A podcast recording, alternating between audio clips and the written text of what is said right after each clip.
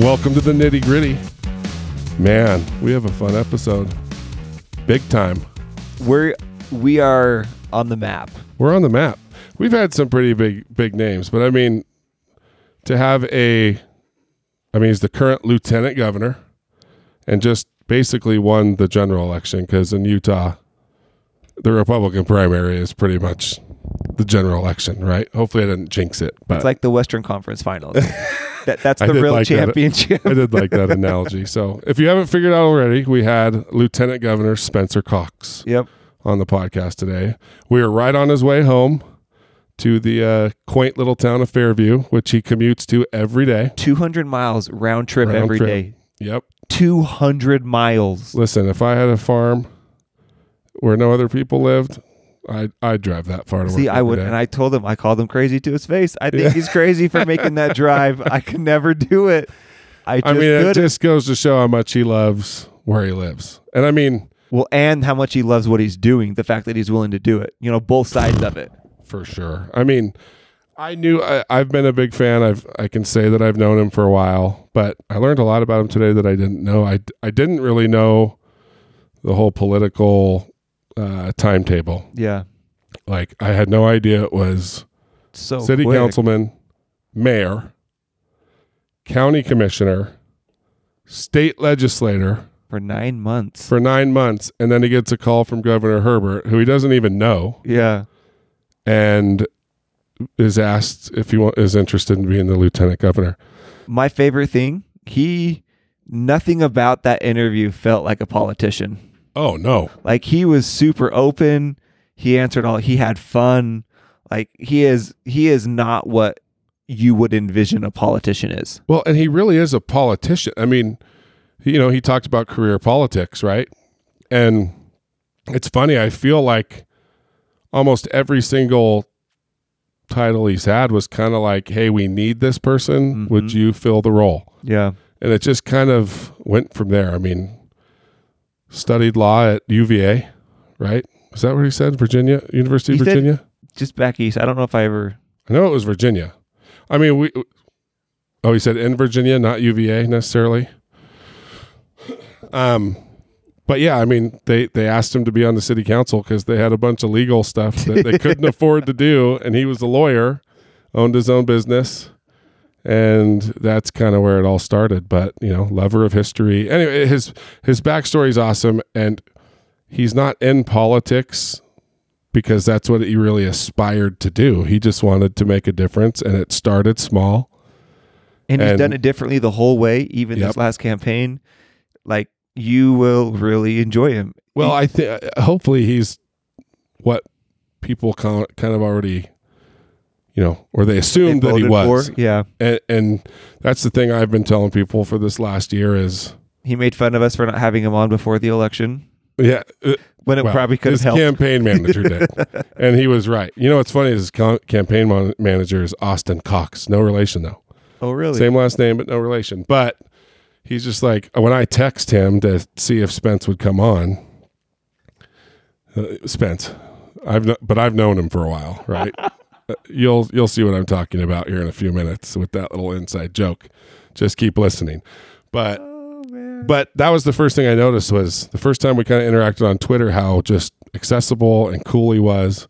And then I met him at kind of an open house that we helped host because we were, you know, obviously donors to the campaign and and kind of believed in what he was doing. And um, that was the first time I met him in person, and he was exactly what he is today. He's just he's sharp, but there's just a kind of an empathetic, authentic way about him, And he's a huge jazz fan. which and we didn't Andrew. even get to talk about it. Well, and man, like he ran a campaign during a pandemic, during you know Presidential election year. presidential election year, during a lot of this, you know, the George Floyd stuff that's been happening, commuting 200 mile. Like, I mean, what a stressful thing. And and he was going against a powerhouse politician in Governor Huntsman. Yeah. And so I think it says a whole lot about the man, the family behind the man, and how and what kind of leader the state wants. And hopefully you get to know him by checking out the podcast because that was kind of the whole purpose of it was to get to know him. right? right. And I feel like we did a good job. First hour or so, we did get a little bit into the coronavirus stuff, which we have to talk about, right? Everyone's going to be interested in it. Absolutely. And he's right there front and center. So He we didn't think hide any, it. and he didn't hide any anything. Nope. Like he didn't hide behind canned statements or We're not going to have to edit a thing here. He didn't like sit back and think about answers. He had nobody with him. yep. There's no like advisor or even security or anything. He just rolled up with his top button unbuttoned, his tie loosened a little bit. And a mask on. He had his mask on, which we all should be doing right now. I am on the team officially. Your team mask. I mean, I've had to be on the team in the restaurant, but outside I've been really bad at it. But I am now on the team, and All I think we should all be on the team so we can have football. That's a great argument. We want football, I want basketball and football. and we want our kids to go back to school, right? Uh, right, moms? yeah. And get those little, you know what's out of there. So Have fun with this episode. the end. Just listen to the whole the, the, mic drop moment at the end. I can't wait for you guys to. We're getting really good at long episodes. That wasn't that long. We're not Joe Rogan long. What was it? Thir- hour 30? Hour 40? If Yeah. I keep talking an hour 60, which would be two hours to the layman. So, anyway, yeah. We hope you love it. Welcome, Nitty Gritty. We have the one and only current Lieutenant Governor Cox with us, Well, it's true. There's there's Future only one lieutenant governor in the state. and as of two- Future governor. as of two days ago, our future governor. Congratulations Don't on the jinx it. victory. Thank you, thank you very much. Cam Cam always says I'm his favorite lieutenant governor, but he says that to all the lieutenant governors. I think I've so. never spoken to a lieutenant governor ever. I've never had a sign in my yard until your sign. I've never been invested in a in an election like I have on this one. Well, thank you. Cam. I'm a fan. I well, no look. I you know I'm I'm a bigger fan mostly because I like to eat, but also you're a great guy. I was Oh, I I was a fan of the establishment before I knew you. Uh, but uh, I think you made the difference. It was a close race, Hey, and uh, that sign in your yard was that was seven thousand I'm a votes fairly- Listen, if you want some slightly overweight middle-aged men in Utah, I'm your guy. Hey, that's that's my And our podcast is And our podcast- not overweight women, No, just nice, just women. powerful, right? Yeah, Yeah, Utah well- women. yeah. So the question is, why are we doing this after the primary? Yeah, election? so- like, where were you guys That- like a that's a month funny ago? story. I needed you. so your campaign manager Austin, when I text him, it was literally the day before election day, and that was the first thing he said. Is like, "Oh, I'm sure he'd love to do it, but we should have done this like a week ago." I'm like, I'm an idiot, and I mean, I had been telling these guys, Andrew and Brent, for a while. I'm like, I'm gonna reach out to Austin and Spencer. Like, we'll get them on here, and I just, No, you know, it's- I it, procrastinate everything, but no, it worked out great. you didn't No, need this me. is awesome. We'll Uh, save it. We'll save. it Now for we get the first victory lap, See, and it worked out good that way. right? I mean, Austin texted me that today. Like, this is kind of cool. This will be the first time you sat down with somebody since winning the primary. Yeah, So yeah. This is it. This is the the first one. So we're stoked that we're on your way home. thank you. It worked. It worked out well for me too. For those that don't know, you live in Fairview, I do. right? Yeah. Yeah. Which is another hour south right of here. I'm about halfway home. So uh, I mean, not quite halfway. See, I wouldn't move if I lived in Fairview though either. Well, that's the thing. You've been would, people. it's worth the drive. People say I'm crazy, No. and until they come, and, and then they see where I live, Oh. and then they're like, "Oh, I get it now." Go That snowmobiling up there one time and it's over. That's I it. still think you're crazy. Thanks, Andrew. That's so far to drive. But have you been snowmobiling up there? Nope. It's beautiful. Okay, well, we need to take you. I've never been on a snowmobile. Oh wow. I don't know if you want to start that. It's too much work. That, it's fun until you get stuck, which is like eight minutes uh, between. I mean, That's why I've never gone because my friends that go, the only thing they talk about is how much time they spent digging out. it, it's nonstop. and I was like, no. well, you need to go with me then. I, I need to take you. The problem is they buy sleds that uh, that are a little too powerful, and Right. they're not sure what they should be doing with Yeah. them. So, but no, my, my uncle's a Polaris dealer in Fairview, and Re- we live. That's a busy shop. We're in Fairview. You know, I live right in the mouth of Fairview Canyon, so it's ten minutes to the top to the best snowmobiling in the world, and it's yeah, Wow. it's, it's pretty great. Very, very cool. So, but I am crazy. Well, the number one law I want, law I want changed There we go. affects you. affects you Here since you commute so much. Yeah. I think it's very important. We Uh-oh. need to make driving slow in the left lane a law. Oh, I'm I'm all over that. We It's should- ridiculous. and, and like not just a law, but like maybe punishable by Like jail death. time. I, I don't know. it is so bad because of cell phones. Anyway, it, it, it is it is bad, and in some states that is a law. And yeah, you and can a pull bunch people of over them for is now. driving too slow in the left lane. So yeah, I say it jokingly, but it's kind of serious. Too. I don't know if this will cost me the election, but I'm, no, I I'm think with people you. will agree with me. Okay, good. Educated people will agree Good. with me. I'm, I'm all in. Anybody that drives every day has to know in Utah. We have a problem driving the speed limit. First of all, meaning on the underside of the speed limit. Well, we it's drive be- slow here. Well, it's because you can't let someone pass you because that means they're better than you. And that is true here. I know it one, is. No one lets you merge. It is a weird place. Like I won't use my blinker because I have to trick the person behind me because they'll speed up if I turn my blinker on.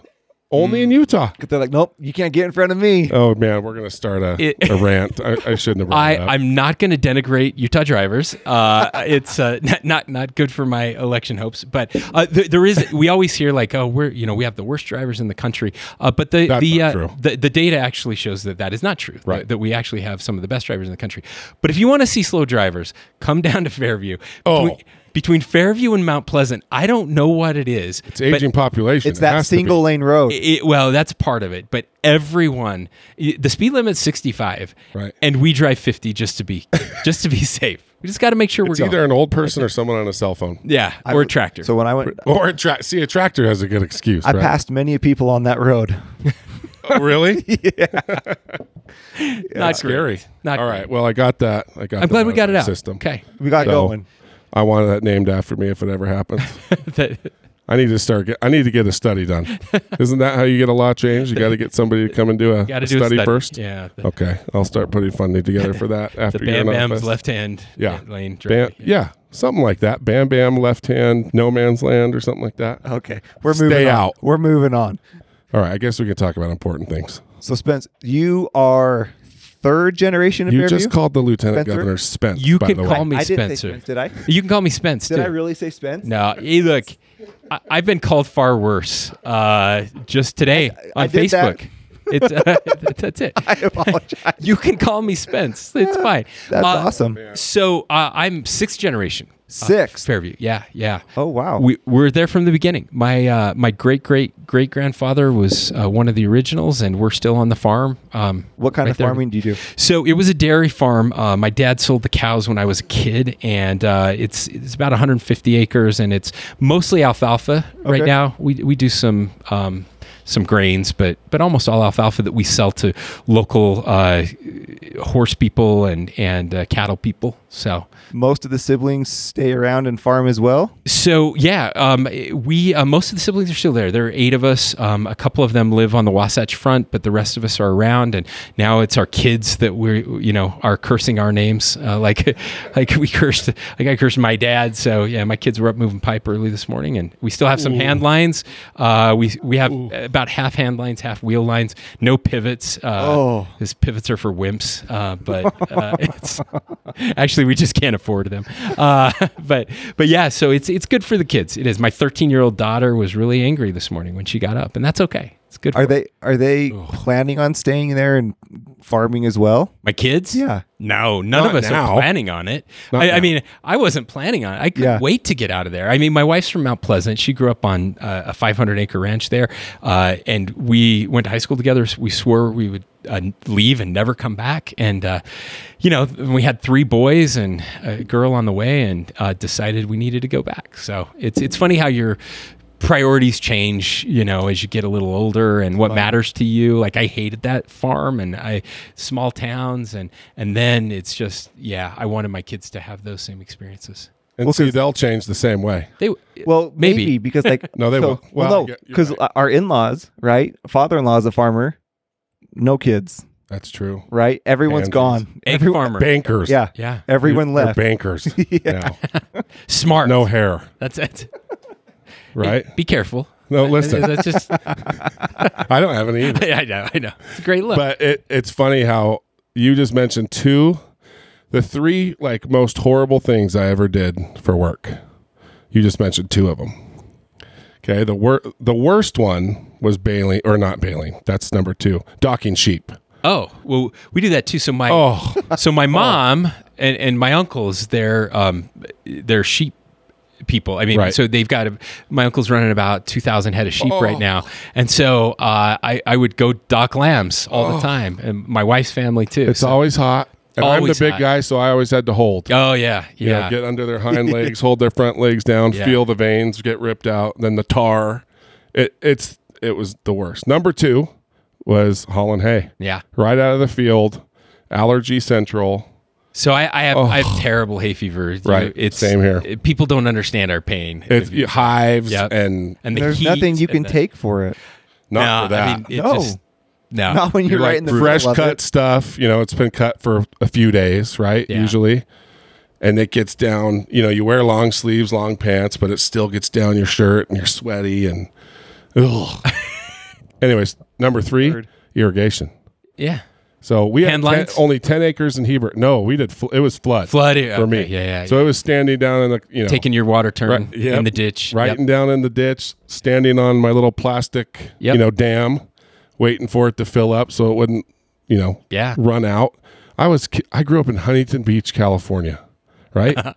so when I was 12, 13 years old, moved to Heber, and 2 months later, I'm flood irrigating at 4 a.m. with snow melt. I hated my family. Oh man. Of course you did, but, But now I want it back. That's the thing, and, and, and it, again, it taught you important lessons that have served you well throughout your life. So Absolutely right. And it's such a cool experience to have. And now I would love to have a property irrigate. But yeah, I'd still put sprinklers on it somehow. I wouldn't stand in the ditch anymore. Anyway, So you guys left. Where'd you guys go? So uh, we went to um, we went to Snow College, so we really got far away. Yeah. Uh, you really ventured far. we did, we did. Hey, it's it's you know it's another school district away, uh, and uh, we uh, and then, and then we went to uh, to Utah State. Um, so we're uh, Okay. my wife and I are both Aggies, and that's then, a safe, it's a safe school to. Can, like- can I like- tell a quick story about that? Of course. Well, so first of all, um, I grew up major BYU fan. Like that's that Really? it. oh yeah, yeah. I was the uh, you know go to games, paint. You know my my whole you know we were all painted in blue and white and and and obnoxious. uh, and Interesting. I that that was my whole life. And uh, I got back from my mission and uh, proposed to my wife and said this will be great. And she said yes. And I'm like great, we'll go to BYU. And she said you know I'll marry you, but I'll be in Logan. And uh, I went home and I'm like told my dad I'm like I think I'm an Aggie now. and so, uh, but by the way, it was awesome. I'm I'm I'm. I, I love Utah State. Best thing that ever happened to me. And but but here's the story about that. So we were at a Utah State game. I think it was last year. It was uh, they were. I can't remember who they were playing. It was homecoming, um, but uh, Donovan Mitchell came up, and right. uh, Royce O'Neale and, Yeah. and Georges Niang were there, and we were on the sidelines with them, and th- it was really cool. They got him custom jerseys and everything, and they were hanging out with with people and and the the media person for for Utah State came up and said, "Hey, can we just get uh, a video of you guys saying go Aggies?" And Donovan's like, "Nah, you know, I don't want to I don't want to offend people other teams in the state, you know, we're we're fans of all the teams." Right. And I just said, "Donovan, listen, you're fine. Like you can't go to BYU and say go Cougars or go to the U- and say go Utes. People will hate you. Right. But if you say go Aggies, everybody's like, "That's fine. It's fine. It's, it's not a problem. You're fine." perfect story. and, it- For that. and so they did it, and and they did. So y- your point is right. So yeah, we're we're fine. Nobody I, ever I remember that video. n- yeah. oh, I was gonna say you two. Once we get you guys talking about the Jazz, Well, let's. It's we could- coming. Right. We could talk that, but uh, but so went to Utah State and then um, went to law school back in Virginia. Uh, had a chance to stay back on the East Coast, but decided to come home. Went to work for a big law firm in Salt Lake and uh, and and lived in uh, Fruit Heights, Kaysville. What right made you want to get into law? I just knew. Um, actually, well, it was the truth is my parents when I was eight years old took me back to Washington D.C. And uh, my uncle lived back there, and I just kind of became enamored with history, and specifically with Thomas Jefferson. We went down to Monticello and his his home, and uh, it really had an impact on me. It's weird, but um, it, it, he was an attorney. You know, I read everything I could about How old Thomas were you? Jefferson. I was eight. Eight. that's awesome. Like, Holy yeah. crap! so Like, as an eight-year-old. I, I'm a I'm kind Well, of I have a feeling he's up. really smart, a Well, no, no, no. obviously. right? Yeah. Like at eight, he was probably our like twelve or thirteen. He's like my 25. I mean, it's true. He probably knew more about history. he probably knows more about Jefferson than I do now. at eight years old. No, it, it was I, I was just a weird kid. I was really interested in, in kind of current events and stuff. When I mean, when I, my parents got a subscription to the newspaper, um, the Daily Herald, local shout out. The only newspaper we could get in Fairview back then. Um, when I was 12, I would get up at six o'clock in the morning and watch the news and read the newspaper every day. I What? yeah, I know. I shouldn't admit this stuff. That's but awesome. No, it's What are you not. talking it's not, about? It's not awesome. But It's I, not. Maybe it's not cool when you're a kid, but Yeah. it's such a cool story now, I right? guess, yeah. I mean, you're you're about to be the governor my of parents. the state. My parents still make fun of me. So there's, there's that. They're just trying to keep you humble. Just That's wait it. until he goes to jail or something. Yeah, yeah. then they'll make fun of you. It. Like, hey, son, I'll be over. Uh, so it, anyway, so went to law school in Virginia, then came back and, and, and worked there, and then decided we wanted to go back and raise our kids back on the farm. So you can't get much different. East Coast Law School yeah, to Fairview. Yeah. That's quite that's quite the swing. Have you read the uh, the book Hillbilly Elegy at all? You should read the book Hillbilly Elegy. Is that real? I've never heard of it. J- just trust me on this one. I'm totally looking it up. Okay, so uh, well, well, let me let me tell you why you should read this. So, first of all, um, it will help you understand why Donald Trump got elected in the first place. So, in fact, he released the book before the election, and it did okay. And then the election happened, 2016, and it became a bestseller after that. They, they actually called him the Trump Whisperer uh, because it's it's about a kid who grew up in Appalachia uh, country, Kentucky, in that area. Um, he came from a, a pretty messed up family. Uh, he didn't know his dad. His mom was on drugs. He was raised by his grandparents, and uh, he he he goes to law school at Yale. Um, and it, it's a it's a interesting The holler to Yale. yeah, from the hall. It's a fascinating discussion, but he talks about what was happening in these cities that were like the Rust Belt, um, you know, coal country, and uh, and the, the the way people felt, and and then Trump won, and and you know, all these elites were trying to figure out how this happened, and they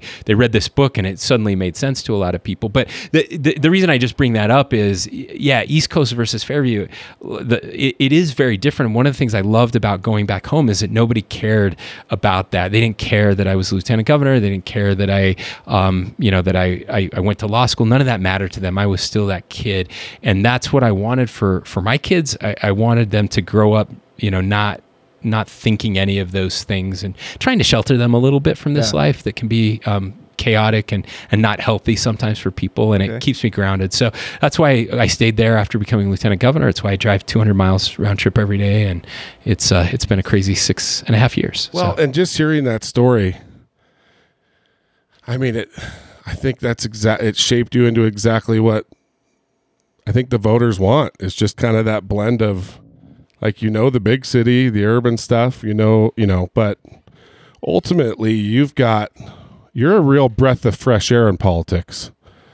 Um, I think that's what stood out to me. Well, the first thing that stood out was you immediately responded to me at, on Twitter one day. I was like, "What? Whoa, honey, the lieutenant governor just tweeted me back," and you, i said the same thing. Isn't thing social media awesome? it's awesome. I said the same thing. I'm like, Abby, Cam, Cam. No, I'm serious. I'm like, look, Cam just tweeted me back.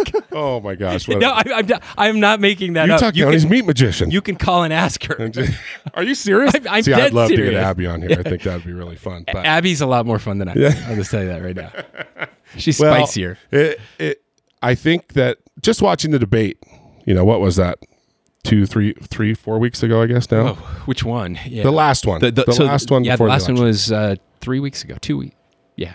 and it really, I think the thing that stood out to me, and I, I wonder how many people feel the same. There was, ne- you never, everyone was taking jabs at the current city and lieutenant governor, You- right? you Because you're in the arena, right? Well, that's easy pickings, right? I was getting this. and it was so annoying to me. me. It's like, you know, I Andrew and I had a discussion about this, and Brent, just kind of like it's two great candidates, right? Huntsman, great track record. Yep. I would be bummed that you lost, but I think that would be because I know you a little bit, and I am a real fan. Um, really believe in what you do, but I, we'd be in. gr- I still think we'd be in good hands, right? Agreed. But ultimately, I think people notice that you just you just expressed your thoughts, your feelings, your beliefs, your plans, and you never mentioned anything negative about anything else. That's been your calling card, right? And that is so Yeah. such a an extinct thing now I think in politics. So uh, and that has to come from your small town background, I guess is what I'm getting I- at. Yeah, for sure. Um, I, I think so. So part of it is that's really why we ran. Um, people ask all the time, you know, why do you run? And I, you know, I can say all the things. I want to make the state a better place. I believe that our plans are better than anybody else's, and and I do. I believe all of those things. But they also had great plans, and I learned some stuff, and I'm going to steal some stuff from them. I mean, it's that's the way it works. That's you know, it's it's a competition of ideas, or at least it should be. But from the time I was eight years old and looking at this stuff, I've, I've just been so saddened by what's happened in our country as we've become more polarized and and uh, it, it's become this competition to tear people down instead of a competition of ideas. And we, A- Abby and I, I mean, we had this discussion all the time. Um, it was, you know, the governor had asked us, you should told us you should run. We want you to run. We think you'd be great. And, and we really didn't want to. We didn't need this. You know, we f- far out kicked our coverage. I, you know, being lieutenant governor, this was never a plan, never in the cards, never even wanted that. I, I mean, I was happy. I was really excited to serve in the legislature. That that was a big deal, and and getting elected there was a big deal. But that was it for me. Uh, and and so the the reason we decided to run was because we wanted to prove that you could do it differently, and we wanted to run on running pot. We wanted to make campaigning an issue, which is weird. Usually there's issues that become a part of the campaign, but we wanted to make the way we campaign an issue. And our hope was uh, the political industrial complex is so corrupt. It's, you know, it's, it's all these people who make a lot of money convincing people who can't win to run often. Um, they, they, they, you know, they have their polling and they, what they do is they copy Wh- whatever won the last time that's what they do. So somebody runs a negative campaign and wins, and it's like, oh, that's how you win now. You have to run negative campaigns. And so we wanted to prove that it could be done differently. First of all, because that's who we are and it's true to us. And um, all of that being said, I can't tell you how hard it was in those debates not to, s- not, I, not to. I can't even imagine. I would have told I- you drop. Well, you left right in the middle of your term. you left right in the middle of your term. Hmm, what about that? Uh, you said it, not me. Uh, I no, but I. So I'm a litigator. Like you know, I went to law school. I practiced law. I litigated, and as a litigator, you have to be very quick on your feet. Um, you have to be able to come up with arguments right on the spot, and like debating it's something I'm really good at and and being able to I, I had so many just cutting co- comebacks that would have you know just they, they would have killed on Twitter. You know, it- they would have gone viral, and people would have been sending the watch this as he, you know, as he burns this this person, or he just, you know, we're having a funeral for that guy because, uh, and and it. But but I just it, it that that wouldn't have helped. It just would have made it worse. And so every time I, I wrote on the top of my uh, on the top of every page, uh, I would take notes. You know, as I was, and and I had pre-written just the word "dad" on the top of of every page. Uh, and every time I wanted to do that, I would look at that word and remember, you know, that my kids were watching or what was happening, and and then I dial it back and stay on message. So eh, that's that's it. And and I'm and we almost lost. you know, but I'm, I'm glad we won, and my, my hope is that uh, that now we can say, you know, the people of Utah have once again rejected negative campaigning, and that other people will remember that and and try to copy us next time. Well, and I think it says a lot that you. I mean, that was. uh I'm sure when you saw Huntsman was jumping, it was like, oh, oh, like that's a. I mean, that says a lot. I mean, beating the guy. I mean, he's got. I mean, you know his. You know his resume.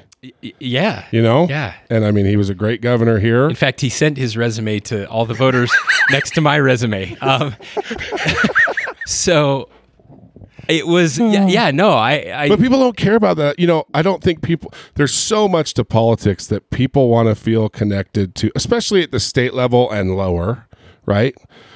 This is like that last safe haven of like, at least in Utah, yeah. we want to feel a connection. We want to feel like, you know, our values here are being looked after and that as long as we're in Utah, like, we're safe. And I think people really do care about, you know, eh, I'm not going to sit down and bog myself down with reading about a legislative session or, I mean, I, I'll look at the stuff I'm into, but it just always leads me down a wormhole and I get grumpy.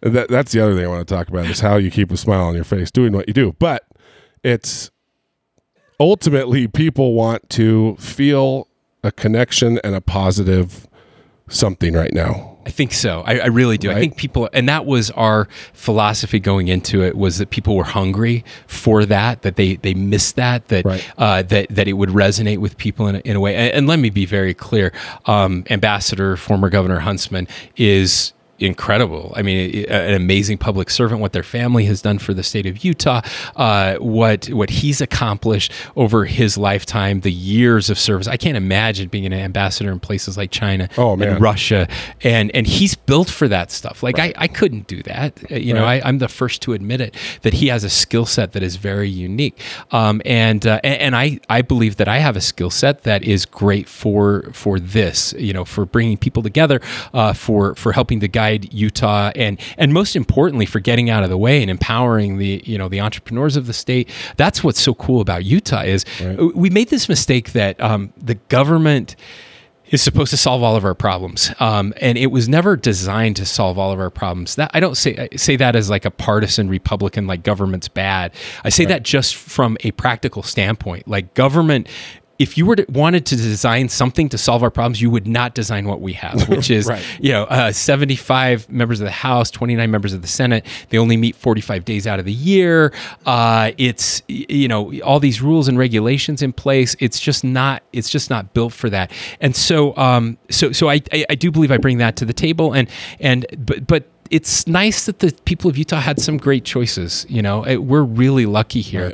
Uh, and when I look at other states and the caliber of some people that run, it gets a little sketchy. But but here we just had overly qualified people. Uh, you know, I mean, and, and you mentioned the two, but um, uh, Greg Hughes and Thomas Wright, uh, really accomplished um, and successful and uh, thoughtful people who who ran. And uh, so it, we knew it was going to be tough when, when Ambassador Huntsman got in. Yeah, we, when we were first deciding to run, that was not even on anybody's radar. I was going to say No one saw you had coming. no idea. No. So how long ago was that that you decided to run? So we started getting serious about it.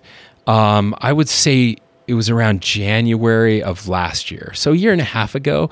Um, and then we heard. I, I remember. I remember where I was. I was actually took my son back to Washington D.C. during spring break, his spring break. So that would have been like uh, I want to say end of March of last year when we heard this rumor that that Ambassador Huntsman was considering coming back and running, and I thought that's crazy. That that can't be a thing. Why do you think he ran?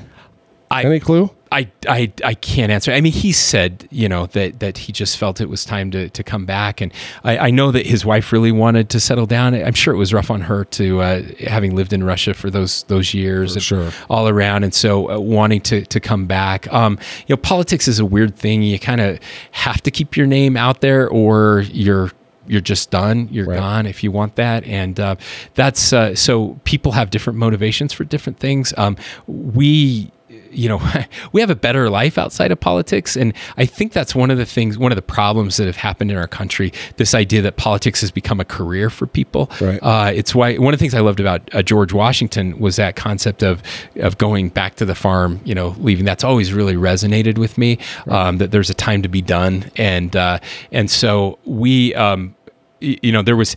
A part of us that would have been really excited to lose, to get our lives back, and Right. uh, to to kind of live a normal life again. That had to help a little bit during the stressful campaign. Just kind Yeah. of knowing, you know, whatever winning would be awesome. We can really put into practice what we've learned and what we want to accomplish. But we got the farm. Abby and I had that conversation almost every night. It was because when those attacks are coming and and you feel the stress and the pressure of the whole thing, and you know a coronavirus on top of that, and the pressures that came with and still are here with all of that, uh, it st- it stopped being fun like a long time ago. And and and so whenever we would get in that like oh the world's kind of caving in, we would just remember it's a win-win for us. No matter what happens, we win, and, and that that really carried us through and, and got us to this point. But but we're winning's always It's always better, right? For sure. so I want to step back just a little bit. So when you were obsessed with history, did that also mean you wanted to get into government? Like, like I have to know why would you get into government and politics? Like I can't think of anything that I would rather do less. Yeah. Like like it just like it's so not for me. And so I'm really curious like I don't know, laying concrete for a living there's other or things. roofing. I, I've done a little of both of those yeah, those. they both are. But I'm really horrible. curious like what is Fucking it cheap. that cuz you kind of hit it from the outside looking in you can see it that a lot of people turn politics into a career yeah. as opposed to maybe another reason to get in. Yeah. And so you not planning to be a career politician, not wanting to, like why did you like why would you put yourself through that voluntarily? So um, I, there, there's a couple reasons. One, we so when when we moved back to Fairview, um, one of the things I I love about my family uh, is this kind of we we have a history of um, that that you have to give back to your community. Okay. It's really important. So I have cousins that are volunteer firefighters and EMTs, and they do that kind of stuff. And I I wasn't good at blood or fires, and so um, the but but having a, a legal background um, and uh, kind of uh, I, I like to solve problems. That's that's one of one of my things. And again, just following. Uh, I, I was a political science major, so I'm not going to say I wasn't interested in politics. Yeah. I was very interested in politics, and uh, and that combination I think drew me to it. My dad was the mayor of our town when I was uh, when I was eight years old. Interesting. And uh, again, a little town though, everybody takes a turn. It's kind of it's kind of how it works. Um, but he was uh, he was also a county commissioner uh, after that. So it's you know again it, it's kind of in our blood a little bit. Okay. And so I was always interested, but I I didn't I never envisioned myself at this level. Like being the mayor of Fairview is very very different than being a lieutenant governor or running for governor. And uh, when we moved back to Fairview, shortly after moving back, a good friend of mine who was on the city council came and said, "Hey, somebody just moved. We have a vacancy on the city council. We're going to appoint someone, and uh, we've talked about it, and we really want you to apply." And um, uh, and, and I was flattered. I thought that would be fun.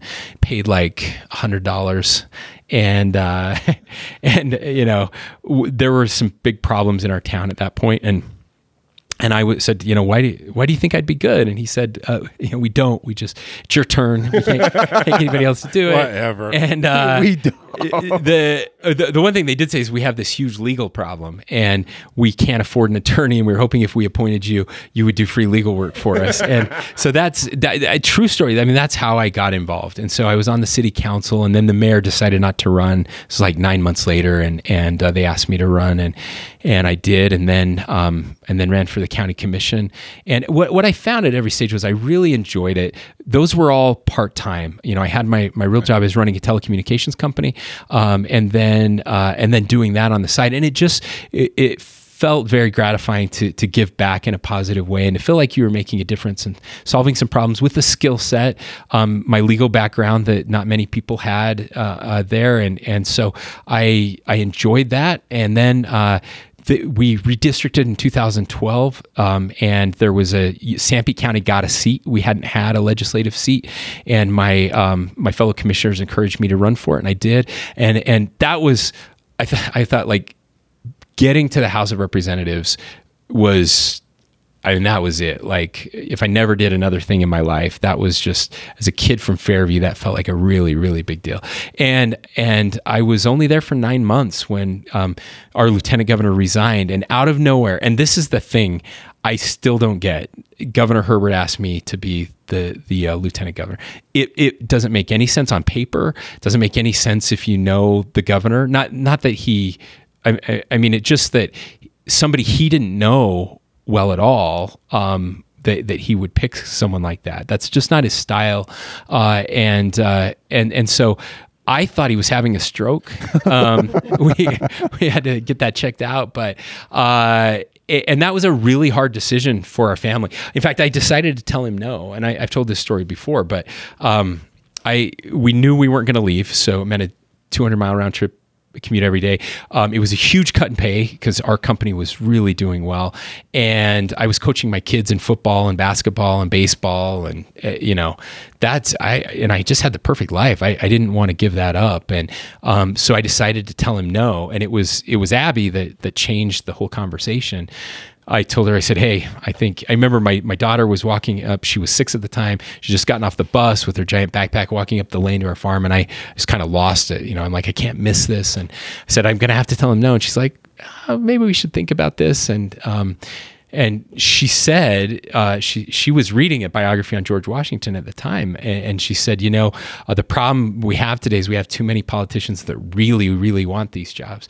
She said maybe the fact that we don't want them means that we're supposed to do it in a weird way, and um, and so so that that got us we, we spent a little time thinking and went and talked to my parents and ultimately decided to say yes and anyway so it's a long story but that's that's the the rest So you're only of nine months history. into, I mean, state government. Nine months into state government. Yeah, I got elected. Started my term in January. Did one session, and then this was uh, this was September when he called me, and October when I. And do you know why now?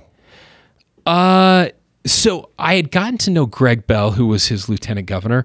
We had served when I was a county commissioner. We had served on on this uh, the governor's rural partnership board together, and I know that he was the one really pushing me to the to the governor.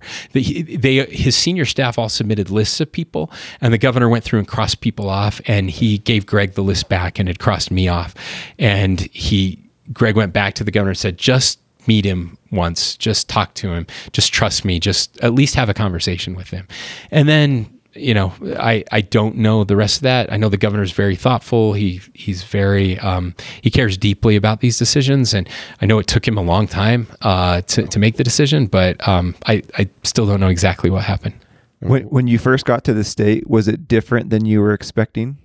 Uh, at the legislative level, Yeah. yeah, it was. Um, it was exactly what I was expecting, and like a hundred times more of it. it you, you, there's, there's nothing that can prepare you for the the pace, the speed, and just the immensity of it. Uh, you know, it's 45 days, and you'll pass about 500 bills in 45 days. That means you'll vote on, you know, 700 plus, uh, and and and they don't meet on weekends, so it's really like 32 days, and just making decisions so quickly and trying to get through that mu- you know j- j- reading every bill is one thing. Understanding what's in it is a, is another thing right? I mean and that's again it's a messy system uh, and and it uh, it's why we make mistakes. In fact most of the bills we pass are just fixing crap that we passed last year because we didn't understand the uh, all of the unintended consequences. But but and i i don't mean that derogatorily. It's it's awesome that it actually works and we've gotten this far. Why is it? I mean, I, I don't know. Why do they only give you that amount of time? Like, why not take the whole year and work a little bit every month to give you time to read and process and do everything? because that would be even worse. uh, no, I. So we have this debate every year. Um, there are lots of legislatures that are full time, um, and the the the thing about lawmaking is you'll use all the time that you have. Parkinson's we, law, We right? figure that, that's it. Yeah, yeah, that's exactly it. And uh, I I still believe that less government is more. Um, that the the fewer laws we pass, the better. I still think we pass way too many that are that are completely unnecessary, and everybody feels like they've got to do something, and so you know, let's figure something out, which is unnecessary. Um, and but but not only that, one of the things I love about our legislature is that they're all part time. They have real jobs outside of this, and I think it helps keep them grounded. It also gives them some expertise on some things. So you know, we've got four doctors in the house, I think. Um, and uh, whenever there's a medical issue, we can just turn to the four doctors that are there. Say, there's They're got to be a heart attack once or twice. per session. That's also true. I'm gonna. Someone's having a stroke in the hallway. I'm gonna be eating more of your barbecue, and I'm gonna get the paddles out and keep right. it going. Uh, but uh, you know, or or a school teacher, or um, you know, someone, a truck driver, and, and so that when there's an issue that impacts that, these these people have real life experience, and They can speak to it better than anybody they else can. can. and then they have to go back to the real world after they're done and answer to people, and that's uh, Keeps you connected. Too. it does, yeah. So eh, th- there are gives you know some give and take in, in both, but I, I tend to like this this system better. Huh, interesting. It's such a weird. You know, I look at just the city level. I mean, what do you think about participation nowadays? You know, as far as getting involved with city, I mean, do you think it's lower than it's ever been? yeah it so it's it's it's been lower than than it's ever been for sure um you know we can just look at the voter turnout numbers um and w- in the 60s and 70s we had the highest voter turnout in the country right. and by the by the time I came to office, we were bottom five, and uh, a lot of apathy, um, a lot of you know just uh, disgust with the system and people not wanting to get involved. And then now that has been changing. I will say um, by and we pushed really hard to increase voter turnout and get more people involved. Uh, by 2018 in the general, I think we were 11th, so we we were moving up, which was good. And then this election last week.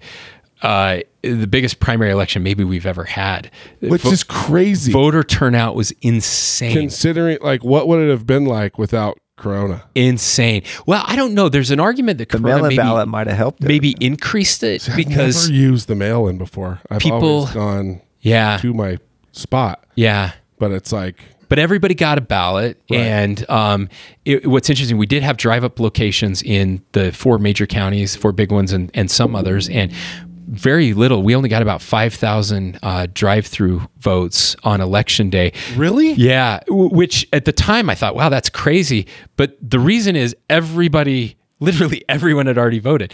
Uh, l- let me put this into perspective. So Good two- for us, Utah. in 2016, okay, Governor Herbert and I ran uh, again, and we won in the primary.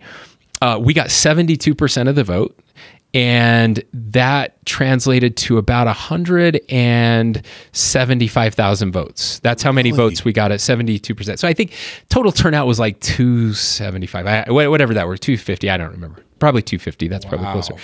Uh, in this election last Tuesday, um, I got 36% of the vote and I got 190,000 votes. wow. So I got more votes with half the percentage Then I mean th- that's how big the turnout was. Will so so about 250 um, four years ago, it'll be over 500,000 um, or close to 500,000 this year. So that's that is remarkable That's, for a, that's a third of the state, right? primary right around there. election. Uh, so what are we? At almost two million? Three million. Not, three. We're at three? We're three million. yeah. I knew it was crowded up there. People go away. but you have to remember ruined Heber. most of those are kids. So Okay, that's good. when, when you look at the adults, uh, Right. it's a it's a really good turnout. Okay, yeah. fine. Well, Good. I I heard too this for this election you had a bunch of I wanted to touch on people That reclassifying as Republican. Yes, we did. So they could I come kind of liked it. I think Is it's that great. weird? I I like that people were thinking that, like, at least actively thinking about, hey, I can get involved. And, and uh, I mean, at first you're like those those bastards. Oh my gosh, they're gonna ruin everything. But as I thought about, it, I think I read something. It was just like you know, it's a democracy. This is this is what's great about our country is like they're taking a vested interest in their state, whether they vote the way you want them to or not. Which most of them didn't, but I Right, um, right, right. No, but I no, mean, no, no. I, I softened, I, I- guess, when I read that. No, look, I've always been a big tent Republican. Like I, I, I think the I think what we should be doing is trying to convince people from other parties to join our party. That's the way it used to work. Um, now what we do is we feel like uh, like party membership is like I don't know um, religion or not even religion because we try to get people other people it. to join our religion. um, it, but we it, it's become kind of an immutable characteristic. Like we have to build a fence around our party and not let anybody out and not let anybody in. And, and Republicans are Republicans and Democrats are Democrats. We're different tribes. thing that's not Republican, Yeah, I'll put you on a billboard that- and tell everyone we hate you. That's that happens. it's Um, insane. to me, uh, and and it's it's a problem. And so I, I've been about that. Uh, it, it it was really interesting that I mean that was my opponent's. That was part part of his. He he knew, and we we looked at the data for all of those people, those Democrats and Independents that were that were joining the party. They were supporting him probably two to one. Um, and so it that's the reason it was so close uh, in the end. Um, we had about a seven, five to seven point lead uh, the entire way until uh, Jim Dabakis and Rocky Anderson and all those guys started registering as Republicans. Uh, and and uh, but we welcome them. Um, we're glad they're part of Trump's party. And I, Hey, I to- I mean that's going to bite him somewhere, right? Like I we- just had to you you were flip flopping. let let Jim Rocky. know that. Uh, Oh my god! um, but it uh, no no it's it's anytime people get involved in the process, it's a good thing, right. really good thing. So Wow. See, and I would think I, I'm surprised they took such a. You know, correct me if I'm wrong, but I feel like you're both, both you and Governor Huntsman are fairly moderate. You know, and I would think that they would welcome either one of you. It's like if we're going to have a Republican, I guess I don't feel like you're a hardcore. You know, when I listen to Hughes and his super obnoxious commercials, I'm going to say the negative things. you're just holding a straight face right now. I can see that. It's very, It's you know, video. very mature of you. But you know, he's really pounding the whole like Trump. I saw it first. I'm in the party, and I feel like that's the exact opposite of what we need right now. I feel like the middle is what we need, or somebody that is a little bit. Because I'm a Republican for sure, but there's a lot of times where I am super not proud of. You know, I get lectured all the time, like the Black Lives Matter stuff that we've been doing on the podcast. yeah, I can't believe how many like arguments I've been in with my own like friends and family. You know, just like, man, you're turning into a liberal. I'm like, oh, sorry. Sorry, I've turned into a human.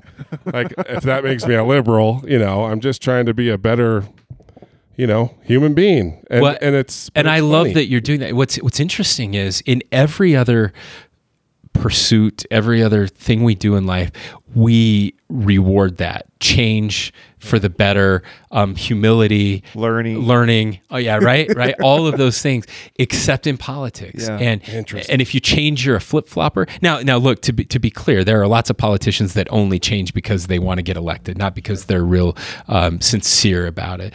But um, I, I wrote an article, gosh, uh, maybe five and a half years ago about the thing that's missing in politics is humility and the the ability to change. And um, the there's a there's a great quote by uh, Judge Learned Hand. Um, it's it, back in the early 1900s. It, it was called the Spirit of Liberty, and uh, we, we often think of the Spirit of Liberty. You picture kind of a an eagle carrying an M, you know a, a rifle or uh, and a All flag gifts that we waving, and- yeah, uh, all of that stuff, right? And and he he argued that the Spirit of Liberty. He said the Spirit of Liberty is that spirit that is not too short is right. The, the spirit of the Spirit of Liberty is that spirit that is willing to and, I don't remember the exact quote, but learn um, from the hearts and minds of others. So it, being willing to uh, think you might be wrong, that you might be mistaken, and uh, and to change your position. To, uh, to and one of the things I'm really worried about my party, our party, is that we've ceded the the the ground of humanity over to to, to Democrats and. Um, what I believe, I'm a Republican because I care about people, because I believe that that our our philosophies and our, our policies actually lift people up and make them better. Um, and and this idea of of racial injustice that is that is here, um, and, and and just trying to ignore that is wrong. And we should be the party. We were the party of Lincoln. We were the party of women's suffrage. We were the party of civil rights. We were uh, that. That's our heritage. That's our history. We should be the party of of of helping to get rid of of injustice wherever it, it is found, and and making sure that we that that we know that Black lives do matter. I mean, I, I sat down with a mom of uh, a black mom of five boys and talked to her about her experiences. I mean, it's rough. Uh, it's so much more, And, and if you don't, there's so much ra- more racism in Utah than I ever thought. people don't realize it, and I Right. I didn't realize it. And you hear these stories, man, it's just it's just heartbreaking. So yeah, we should speak up for those people. I don't care whether you're a Republican or a Democrat. That's our Or- job. absolutely. Do you feel that like I don't know, I feel like where we've gotten to with this, it's like the two party system is almost hurting us more than it's like helping us. You know, because I feel like people Yes. are having to draw such lines and that's like you can't I can't say, "Oh, do you know what? You're right on that." Yeah. You know, like I feel like there's there's not that happening and with like the you know younger generation coming up it's like there is no it is so far radical one side or the other that we're losing the ability to communicate Yeah. because it's either I'm right and you're wrong and that's it like That's it. like Yeah. there there is no oh I can understand your point I don't have to agree with it but I can understand it and respect it but no, it's like nope, I'm right, you're wrong, and that's that's that. Uh, Andrew, I, I couldn't agree more. I, it's uh, I'm going to give you another book recommendation. Okay. you got to read this one. Okay. uh, it's called Them, T H E M. Okay, The subtitle is Why We Hate Each Other and How to Heal. It's by Senator Ben Sasse. He's a senator from Nebraska. And, and he talks about this, this tribalism that's happening in our country. Um, you know, George Washington, in his farewell address, uh, he warned against. Um, partisanship and, and a two-party system how damaging it could be. And it's ebbed and flowed over time but certainly we're more polarized right now. Political scientists will tell you than at any time since the civil war. And in this book senator Sasse talks about why that is.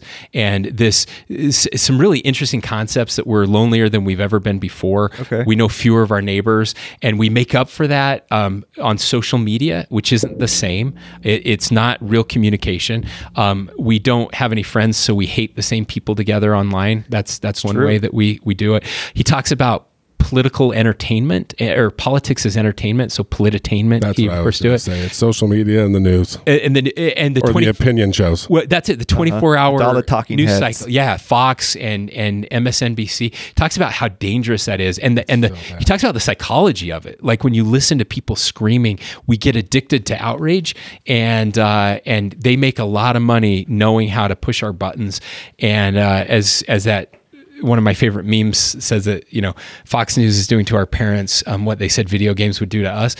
Um, it's and, and, it, and I'm not just knocking on Fox News. It's true of MSNBC. It's true of CNN. By the way, I have not watched cable news in six years, and I'm very proud of that. Uh, it just it's so bad for us. It's so corrosive, and It it's is. it's making life worse. So where's the best place for people to stay connected and and not I mean not just at the national level but at the state level. I mean that that seems to be the other problem is there's just not there's no way to get there's just not an option. You know, we don't really have newspapers anymore where they actually have you know, you got to write about what happened today. You you have this much space. You have to think it out a little bit. yeah, And you got to be careful about what you say because we're attra- you can't just get on TV and say like, "Oh, whoops, got that wrong." You know, here's my retraction an hour later. Like if you put it in print, yeah. it's a bigger deal. So I felt like they were held to a little bit higher standard. And so, you know, where do you go to to to see unfiltered just I mean, besides C-SPAN, of course, right? Right, Which right. Nobody wants to sit Nobody wants to watch long. C-SPAN. Um, you can go to uh, at Spencer J Cox, Twitter, Facebook. Uh, no, so uh, it's it's hard. I, so I will say, reading is always better than watching um, because it, it involves fewer of your senses and you can process things a little better. Now that doesn't mean that you know there's biased reading For sure. for sure. So I so I always encourage multiple sources in there and and know that and you can look there are rankings bias rankings for every. So I have some conservative uh, you know papers and and uh, news sites that I read. I have some liberal news sites that I read, but I always know the slant that they are going in. I think it's important to get a mixture of those things. And uh, and so you know the Deseret News and the Salt Lake Tribune uh, are are the closest things we have here. Um, but there are biases there. I was gonna There's- say, I mean, there's no absolutely biased. Um, Don't ever read anything about BYU in the Tribune. Yeah.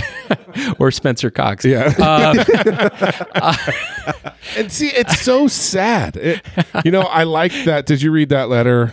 You know, that open letter from a lot of the liberal professors. oh, and and- Harper's. Eh, yeah. and- about cancel culture. Yeah. Yeah. You know, and I kind of applauded them for doing that. I don't know that it will change anything, but you know, we can't. There's no dialogue anymore. Yeah. You know, it, Scary. It's, it is scary. Like we're we're scared to talk shop with friends and family because eh, it- it- maybe let me back up.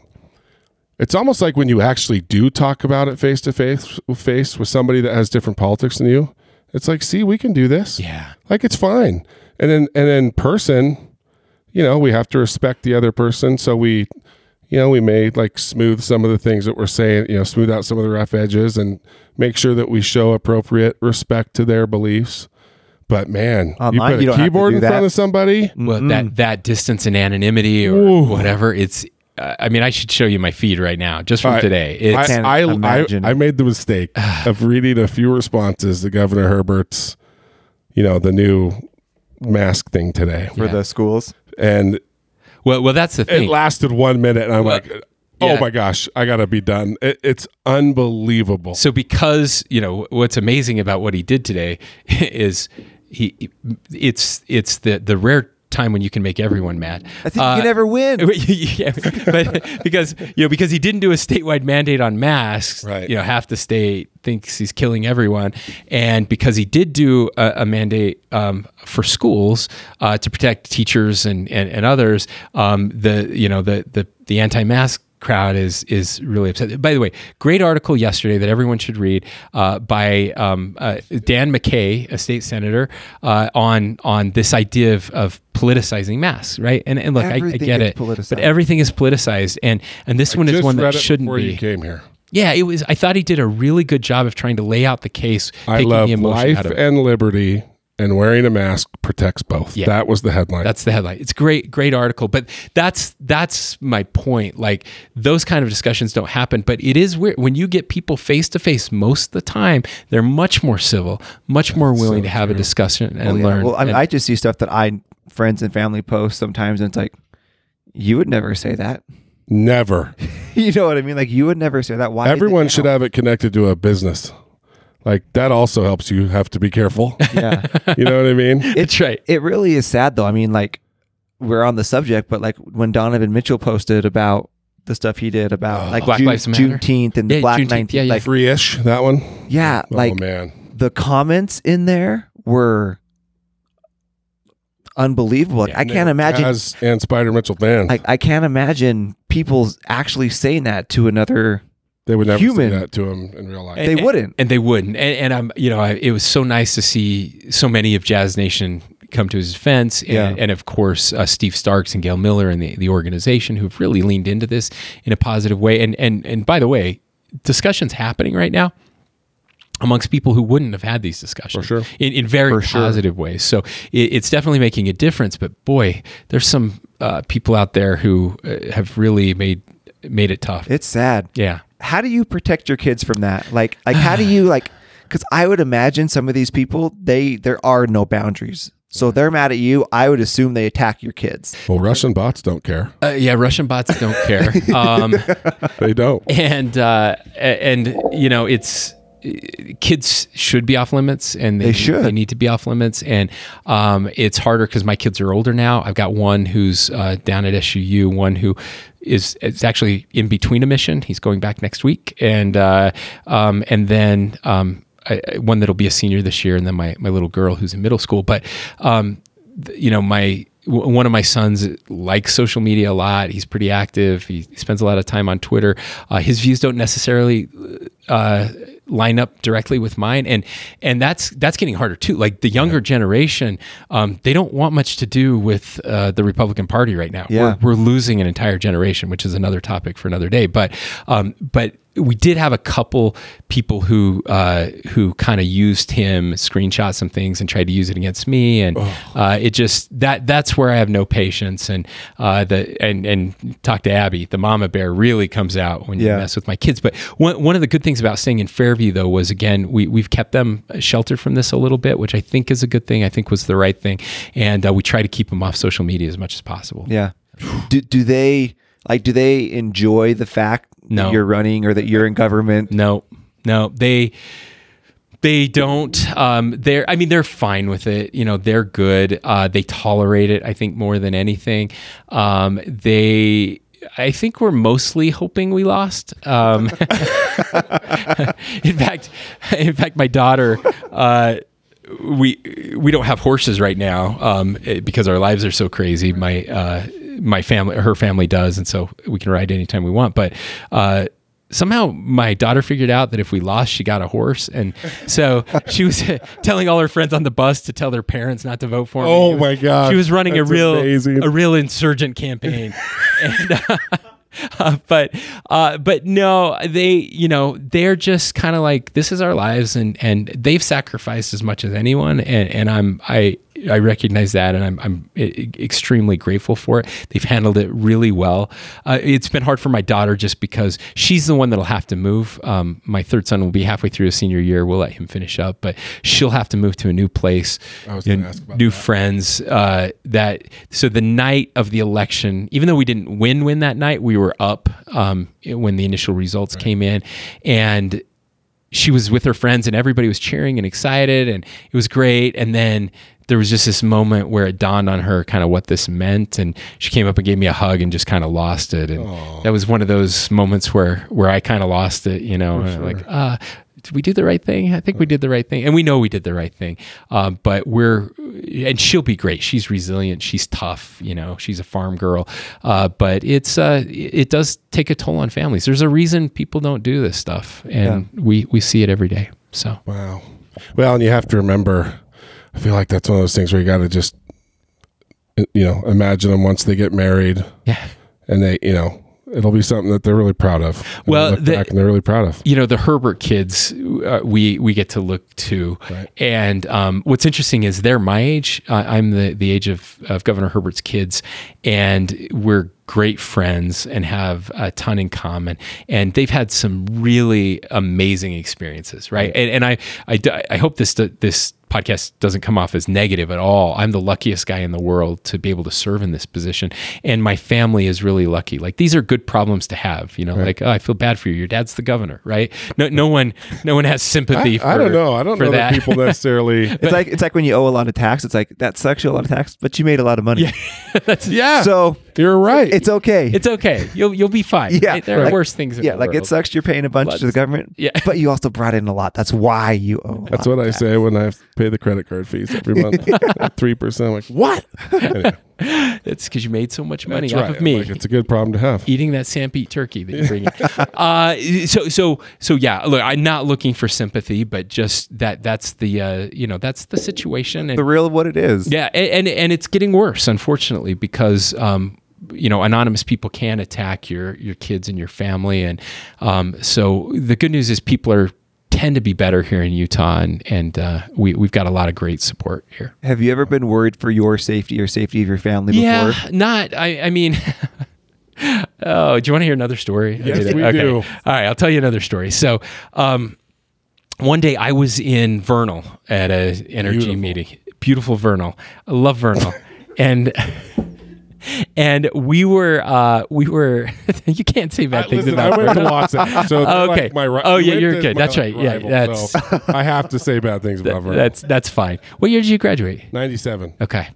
Um, so my brother was now he was a quarterback 99 and 2000 for North Sanpete and we played we played you guys in the in the state uh quarterfinals I think but Wow. it was it was a lot of fun. We're like a big fancy school now. Yeah, it's an amazing the credit- school. It's like a Yeah. almost six A, I guess. But yeah it's it's incredible so so we uh I, I get this call from my wife and she said and- and so I knew something was wrong. She called me a couple times. I ignored it the first time because I was in this meeting. I went out and took it. She's like, "Hey, I just I got this letter in the mail, and it's a death threat, and um and there was all kinds of awful stuff in there, like pornographic material and all this other stuff. Um, and, and when those types of things happen, um, there are security protocols that we have to implement right away. I don't have security. Um, about half the lieutenant governors in the country do, but but we don't here. As the governor says, I'm expendable. So uh, he actually only said that when I asked him if I could do a um, if I could do a a, a, derby, um, and it was uh, it was a lot of fun. So. Um, a demolition derby. We we had a good time, and I almost died. But another story. So so I immediately call security, and I'm like, I'm like, hey, um, so my wife just got we just got a in the mail. We got a death threat and some really vile material, just some terrible stuff. And he's like, okay, we're on it. Tell her we're sending somebody over right now, and uh, and like immediately I, I called my wife back and said you know they're on the way so we had a trooper who live actually lives in fairview was the first one there and he said um, and then i got a text saying hey we've got a team headed over there and i'm like oh a team oh, that's interesting and uh, then the so the trooper got there and he's like, "Hey, where, where's everybody else?" And she's like, "Well, who else is coming?"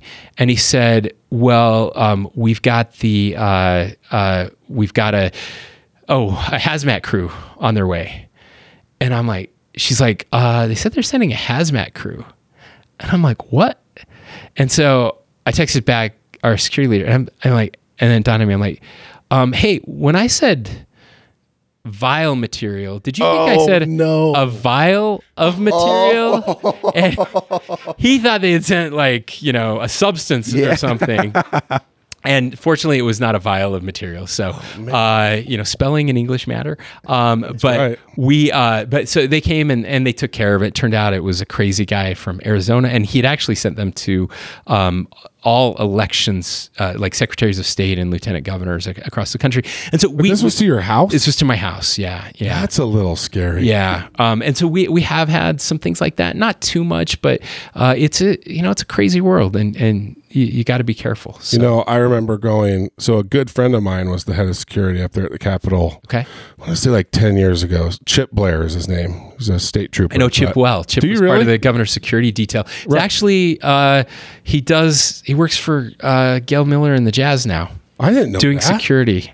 I love Chip, and it, I so I was going to be a cop. That's all I ever wanted to do. Yeah. It's kind of weird. I was hired with the border patrol, and then Okay. just last minute, I had this feeling not to do it, and found barbecue like ten years later. But it was funny. I went up there one day to hang out with him, and I was in his office, and it was during a it was in you know in session, and s- somebody I don't know if it was right in his office or what, but they were they were going through voicemails Hmm.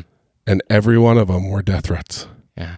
And you could not believe some of the stuff that people were calling. You know, I don't know what line it was. Obviously, calling in, you know, to the to the Capitol, but I mean, they were saying some gnarly stuff. And I mean, it's got to have. I think it happens And that was a lot before more. than- social media was a, yes. a big thing. Yeah. You yeah. can just see some of the stuff that people are saying now. oh, and and that's true, but it's different. I feel like it's different when somebody makes a phone call, and even worse, send something to your home. Yeah.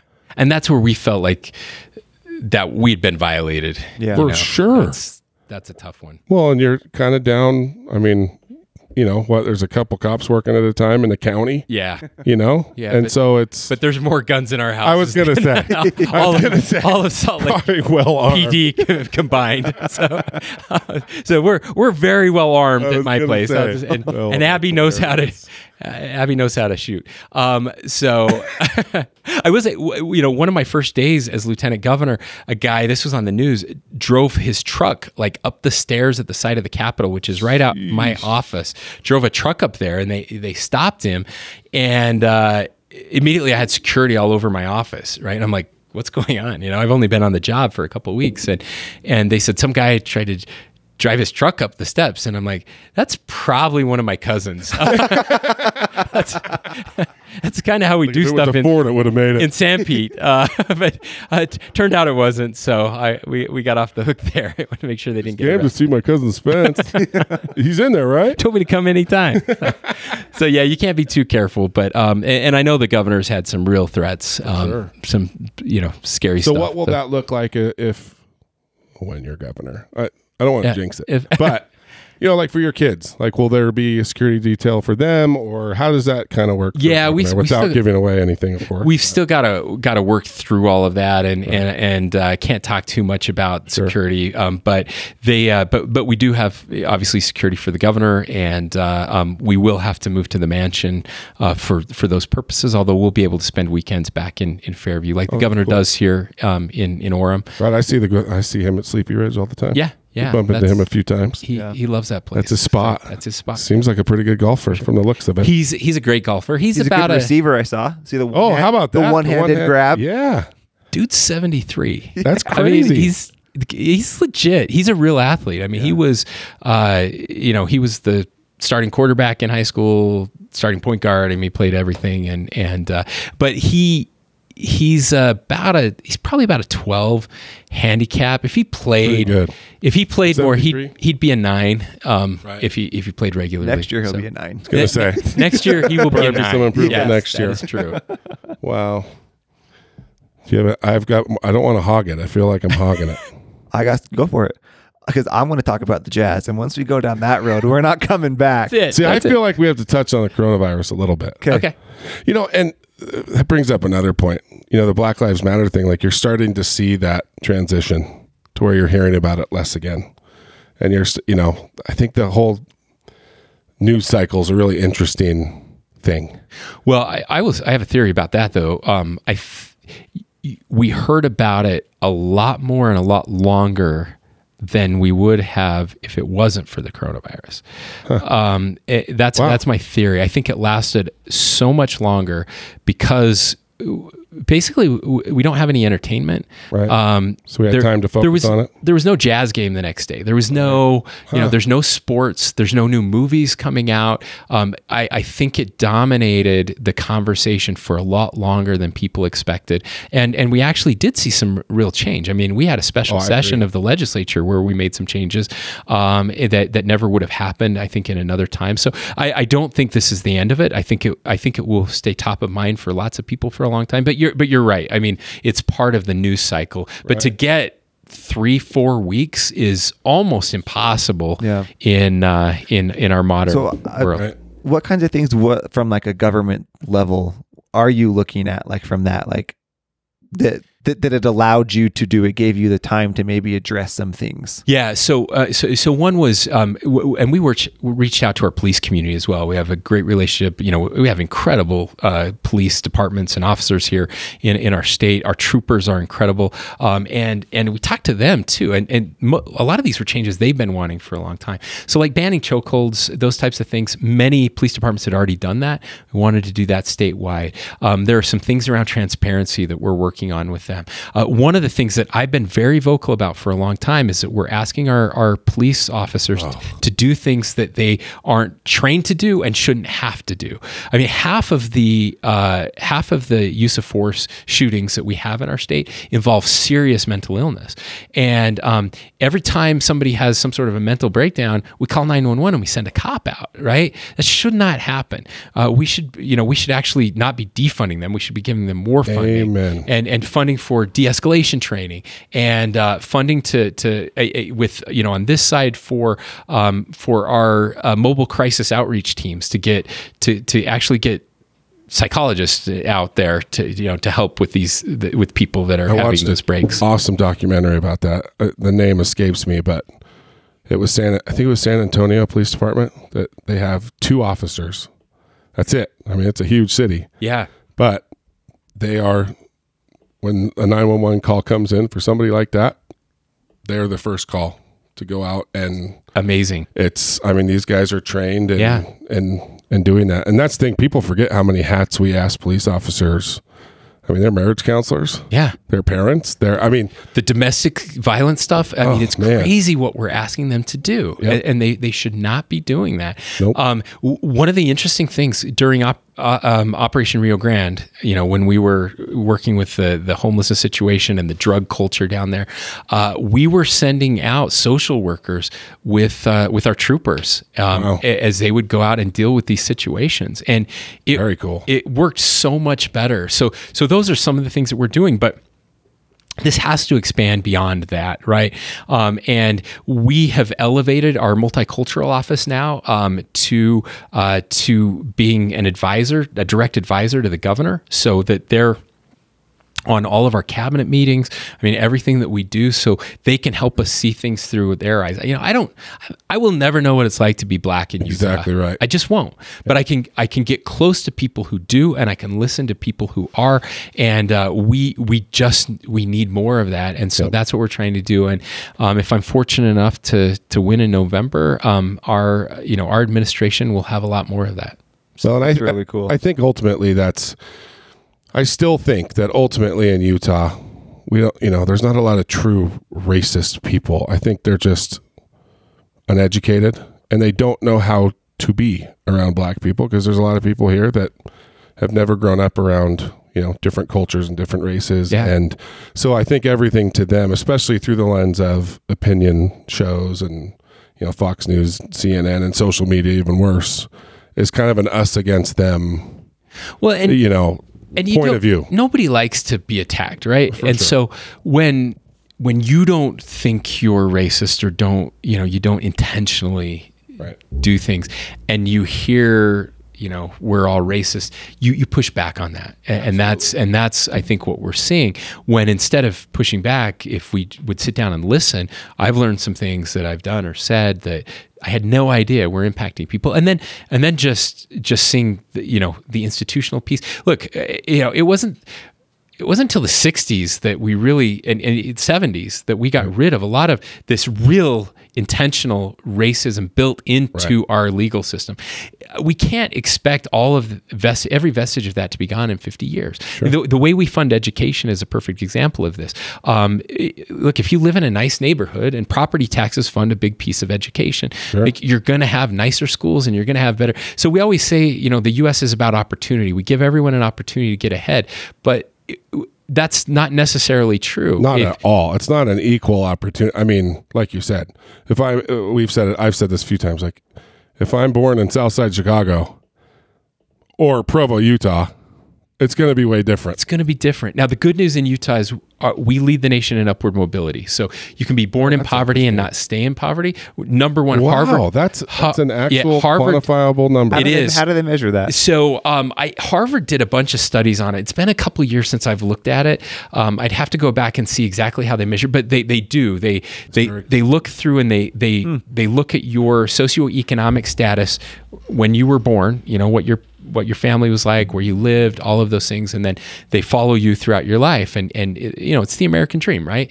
Um, it's in fact the New Yorker did an article a few years ago that said the the American dream is dead, except in Utah, and and it was it was about that, and and so so we do a better job of that. But again, if if you're born in Rose Park or you know West Valley, Sure. um, the odds are just different. They, they just are. And part of that is our education system. And, and so making sure that we get educational opportunities in those areas. Rural Utah, same thing. Like, Absolutely. you know, I'm, I'm very fortunate to have lived the life and had the opportunities that I've had because so many don't. Right. Not Um, many end up on the East Coast at law school. I'll bet. that's, that's right. Yeah. It's, it's very, very rare. Yeah. And well, to um, have a farmer dad, right? I yeah. that, I don't mean that to sound negative, but to to take you to Washington D.C. when you're eight years old and Yeah. get that culture, I mean, that's awesome. That's a that's a really cool thing to have that kind of because those opportunities or those experiences really do shape who we are, and we forget that even at eight years old, huge you impact. could be totally steering, you know, your kid's life into a direction and help them find their thing. And so, so it is important for us to get out there and experience that stuff. But I mean, yeah, there's some places you don't get that opportunity. Yeah. So that's I think that's where we again we have to be intentional about it. We just have to say, look, we're going to try to solve these problems, even though we don't think we're part of the problem. Um, let's try to be part of the solution and, and figure it out together. Yeah. Wow. How hard is it when you want to just have like open conversations about things, but you know that someone is always going to take what you say and twist it? Like, is that is that do you do you have to keep that front of mind? You, you mean like this podcast? Be- Being the reason I don't get elected in November, it's it's definitely in play.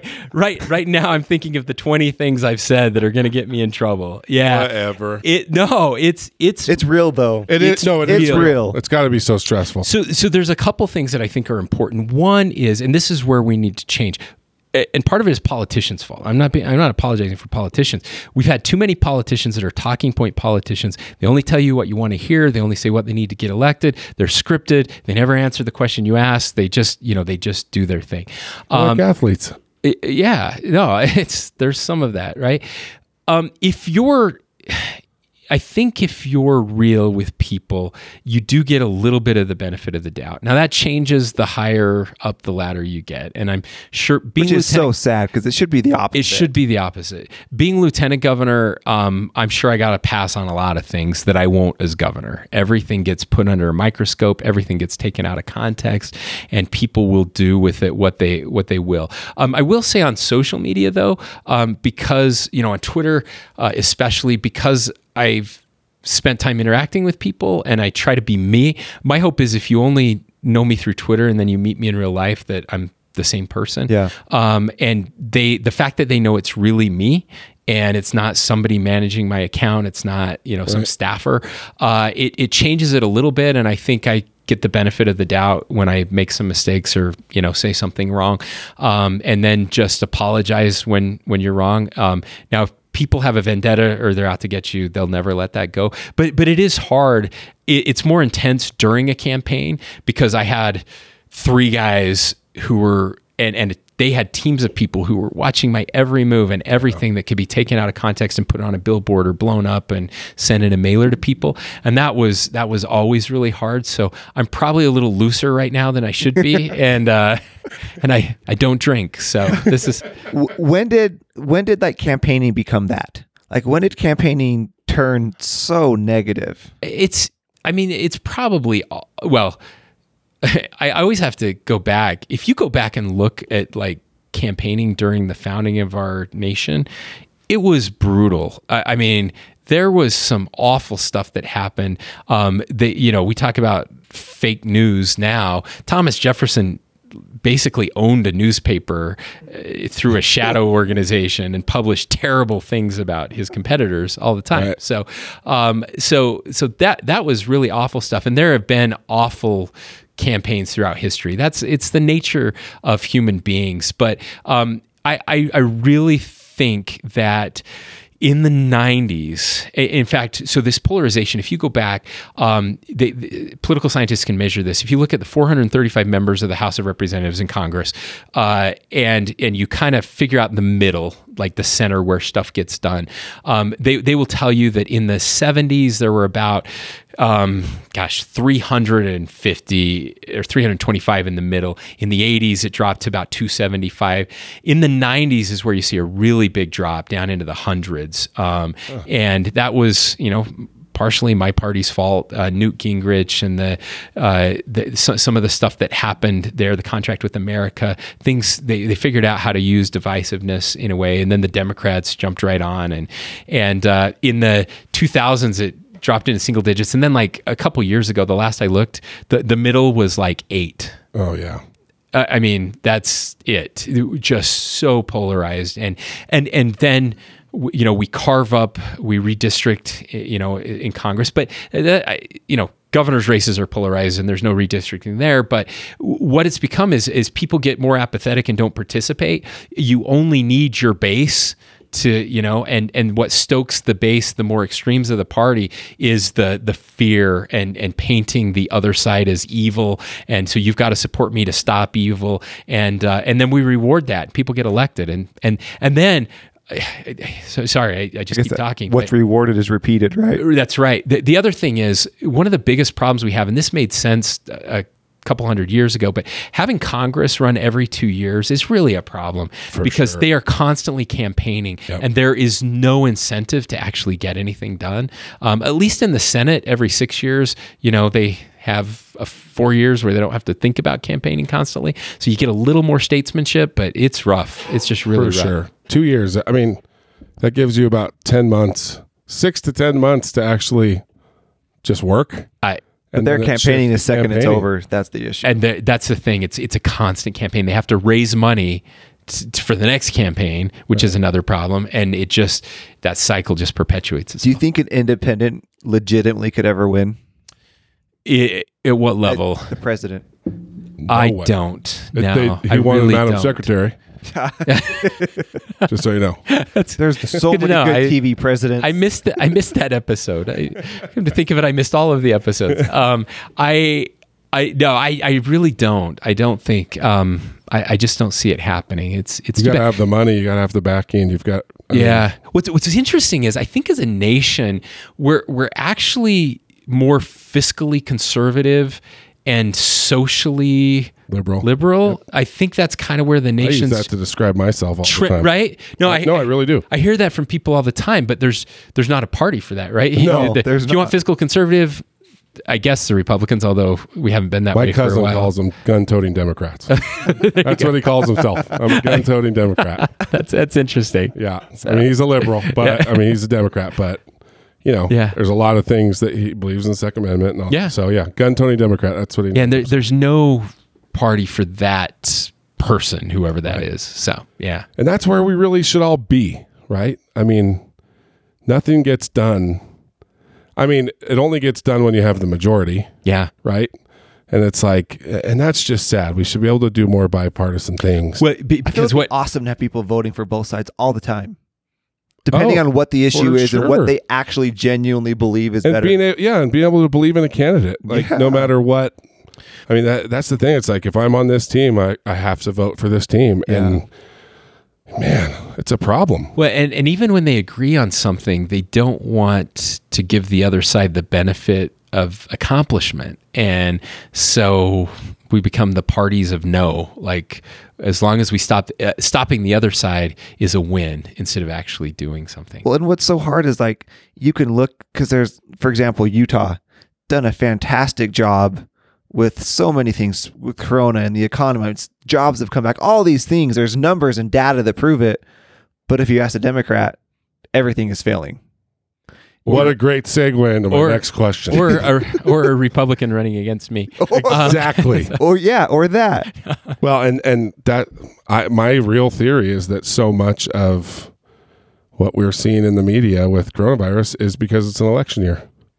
Like I really truly believe that. So I, I will say this, and uh, you know we've probably lost all your listeners at this point. I doubt. I no, you're wrong. I think this is going to be a good one.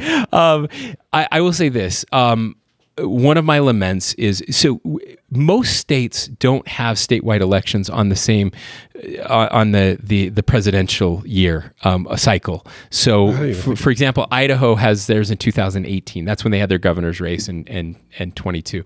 So we're one of the few states that is on the same cycle as the presidential election, and and I can tell you how different this whole coronavirus thing would be in Utah if we weren't in cycle right now. I really wish we weren't. I, I talked to my friends in other states who aren't in cycle, and yes, there are arguments and disputes and and back and forth between Democrats and Republicans, but it's not got nearly the attention that it is here. I mean, it's it was amazing to me the the article national articles that were written on things we did here in Utah when there were 20 other states that made far worse mistakes than we did. And again, that we weren't perfect, and we need to be able to stand up to scrutiny.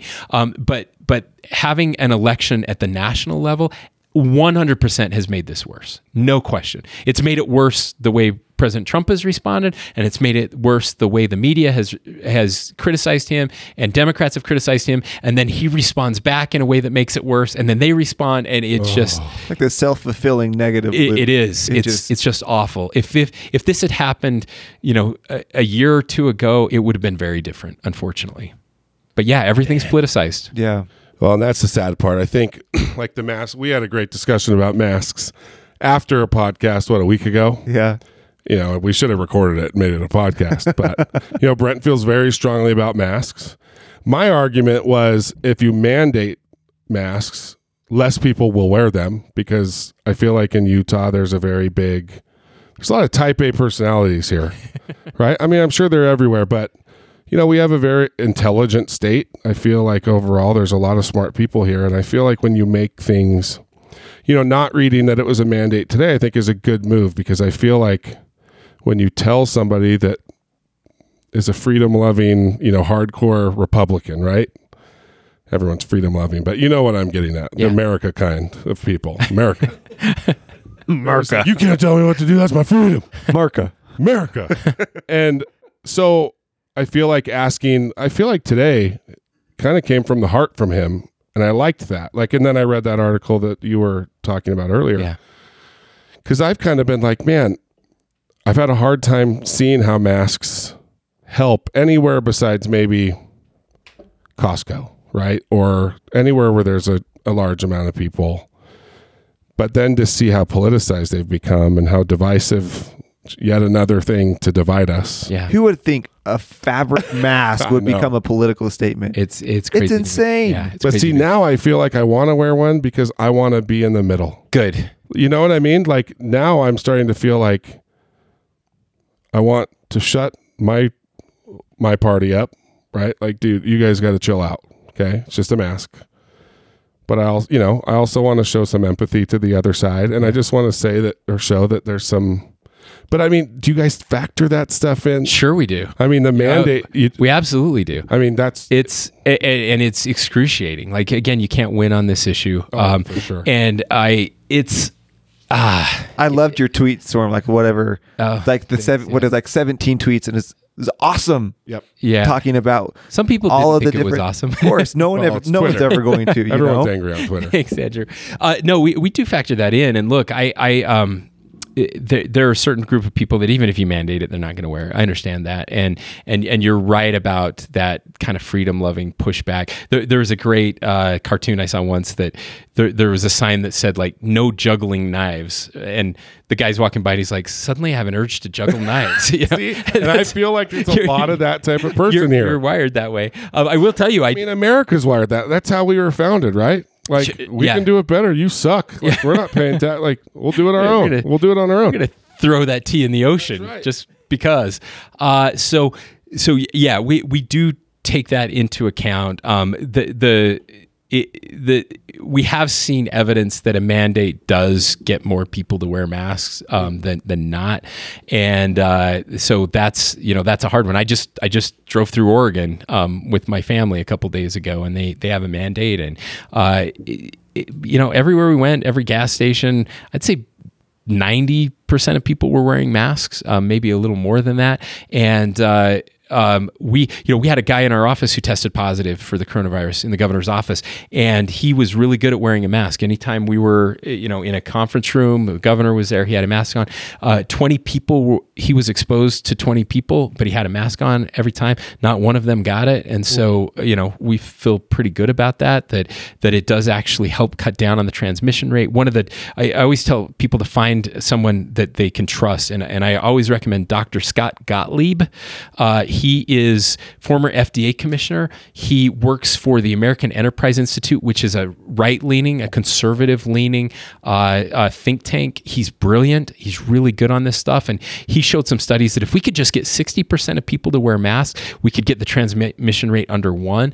And so we know we're not going to get everybody. And, and I do think that pleas uh, from people, you know, like you, like uh, a very conservative Senator Dan McCay, like the governor, if we can get all these voices, um, I, I, I think uh, that we're going to have um, some of our college, you know, football people and others saying, "Hey, if you want games back, For wear, sure. wear a mask." Uh, If that doesn't motivate you, what will? exactly, That's what I said. I was like, "Do you want football or a mask?" You said Yeah. that. I'm like, I'll wear a mask. that's that's how I feel. Yeah, anything to get football back. So so yeah. Well, and it's a hard thing because it, you know you don't know what to believe. There's so much stuff out there. I had. So I'll ask one more question. My neighbor is a salesman for a company that has a test, and according to him, the best test out there is only sixty percent accurate. My grandma t- had to be tested three times and got she was positive, no symptoms. And then two days later, negative. And then just to make sure, two days after that, negative. So it was negative. So how much of that is happening? So, a- and again, I am not an expert, Sure. and the problem with this is that suddenly there are a lot of experts, and usually they're usually they're selling What's that, something. Canon or Qu- Quanon, whatever Yeah. everyone's into now? What's how do you say that? We don't even want to mention it. We won't give them. We won't give them any press. But Uh, so we, uh, but but what what I've been told is that that most tests are north of ninety five percent accurate. Really? there are some false positives out there. That does happen. Um, it, absolutely does. I, I mean, that's you know, if if if say a test is ninety six percent accurate, and you know you're doing, uh, we've had some days where we did ten thousand tests a day. Right. That's still a lot of people that are going to get a false positive right. and and some false negatives in good there in there as well. So you know, it's it wouldn't surprise me that your grandma maybe got a false positive. Right. Um, and so we, we do believe now was this the the actual swab or was this an antibody test? this was the The swab, yeah. So those those do have a higher accuracy rate. Um, the antibody test is where it's a real struggle right now. I'm trying to figure out if you've had the disease before using a blood test. Um, I actually had. Uh, a two finger prick test. Um, I was told that it was 98% accurate, and I tested positive for the antibodies, saying that I had it early on. Um, but it just it didn't make sense. So I went and got a blood draw from the University of Utah. Their test is I'm told is much more accurate. That and they did not find any antibodies, and so um, so I don't believe I've had it. So so we're still really cautious on those, but um, but uh, I you know again I um. I can't remember. I've, t- I've talked so much today, but we, we I actually met with one of the drug manufacturers today. I don't think we've had this conversation, uh, and um, we uh, they're and they're making a um, a vaccine. They're one of the vaccine makers. Uh, they they've started production on this vaccine already, and by production I mean it's still in the testing phase. Um, but they built a facility here in the United States. It would normally take a year. They did it in 30 days. Um, they are in full production right now. They're making the vaccine as we speak. They will have 100 million doses of this vaccine by October, and assuming that it goes through the clinical trials and passes, um, we could have 100 million do- doses in October. Um, that's enough to vaccinate, uh, you know, everybody over the age of 65 and people who are at risk. That that's a game changer for sure. in October. Why and can't that information get out there? I don't know And why like, it's why not out it there. because it it'll gets help out- Donald Trump get elected. But, but I'm for real, serious. I know it gets hidden. Like real, true data gets hidden, right? and positives. Uh, the positive stuff, yeah, you know, it's like all they want to talk about is the number of cases, and they don't. They don't talk about what's our hospitalization rate, what's our death rate, which is what we pay close yeah, attention which is to. why you haven't done stricter mandates because it hasn't. Like the number of cases. This is me talking. I'll make sure I preface that. Well, if you're on social media, you're an expert, so it's okay. yeah, Go ahead. the number of cases I feel like don't matter. What matters is who's going to the hospital and who's dying, right? Like So you're right. Um, the, the the number I, I wouldn't say they don't matter, but they matter less Yeah. than the hospitalizations. The problem is the lag uh, time that we have, and because we're testing more, we are getting uh, we we are test finding out people earlier, and and so it can take three weeks before they get hospitalized, two to three weeks before they get hospitalized. Okay. So and it can take two weeks before you even show symptoms. So you could be a month plus in this. So the the problem is a decision we made a month ago. We're just now seeing the results of. Yeah. And if you make the wrong decision, it's it takes too long to switch, which is where New York found themselves, right, in such a bad, bad way. Um, and so, but but you're you're right. We are watching the ICU beds and the hospitalization rates very, very closely. And what we do know is that the more cases you have, the more hospitalizations you are going to have. Um, the question is just how many. Is if that if it's younger people, you're going to have less, right? Which we're seeing so far, which is good news. Um, but there is a threshold where it gets a little it gets unsustainable and we don't want to have to shut things back down and that's why again please just wear masks yeah. That's it. don't Like, make us make you just do it So, That's- like, why is that number like? Like, is it out there for people to know, like, what the hospitalization or ICU beds like? Is that Yeah. something they There's- don't want published? No, no, we, we show that now. Um, if you go to uh, coronavirus.utah.gov, um, there's a whole bunch of data on there. You can see the hospitalizations. Hospitalizations have been climbing. The good news today is we had a lot of people that left the hospital and we had fewer people come in. So that that's Okay. good. We actually fell, we were getting up to about 190 beds, uh, close to 200. We fell back today to, I think, 177, something like And that. are they So- only cla- when you're saying hospitalization? Because I've heard a few people say, well, there's like, for instance, my daughter just broke her collarbone a couple weeks ago, Yeah. and they're seeing a huge spike because now hospitals are opening back up to elective surgeries. right. So they're seeing a big jump. And I remember the surgeon saying, we haven't been this slammed in a long time. I mean, every OR was Yeah, because they had a backlog. Right. Yeah. And that's why the lines of getting tested for COVID are so high because people have to get tested to get To their get it- stuff done and get in there. So are those numbers just COVID 19 patients? Yes, yes. So the the 177 to 190 wherever we are today, those are just COVID patients. And what we do on the ICUs is we look at the ICU corona patients and the total ICU capacity. Right. And so, um, because there are lots of people, so I think the the the coronavirus ICU is about thirty percent, uh, but but overall we're at about sixty to. Oh, actually, it's less than that. I'm sorry, it may be closer to twenty percent. Um, but um, overall capacity is between sixty and seventy percent from all the other things. Right. And so we're we're watching that. Once we get up to eighty or ninety percent total, um, that's a that's a problem, and Yeah. that's we're looking to overwhelm the See, system. and I wish that was the kind of information that was the top of the news headline. yeah. Right. You know, like instead of just, I don't know. That's just Right. me. That's just my opinion. On No, that and I think that's smart. I, I remember reading, I want to say it was you that said this.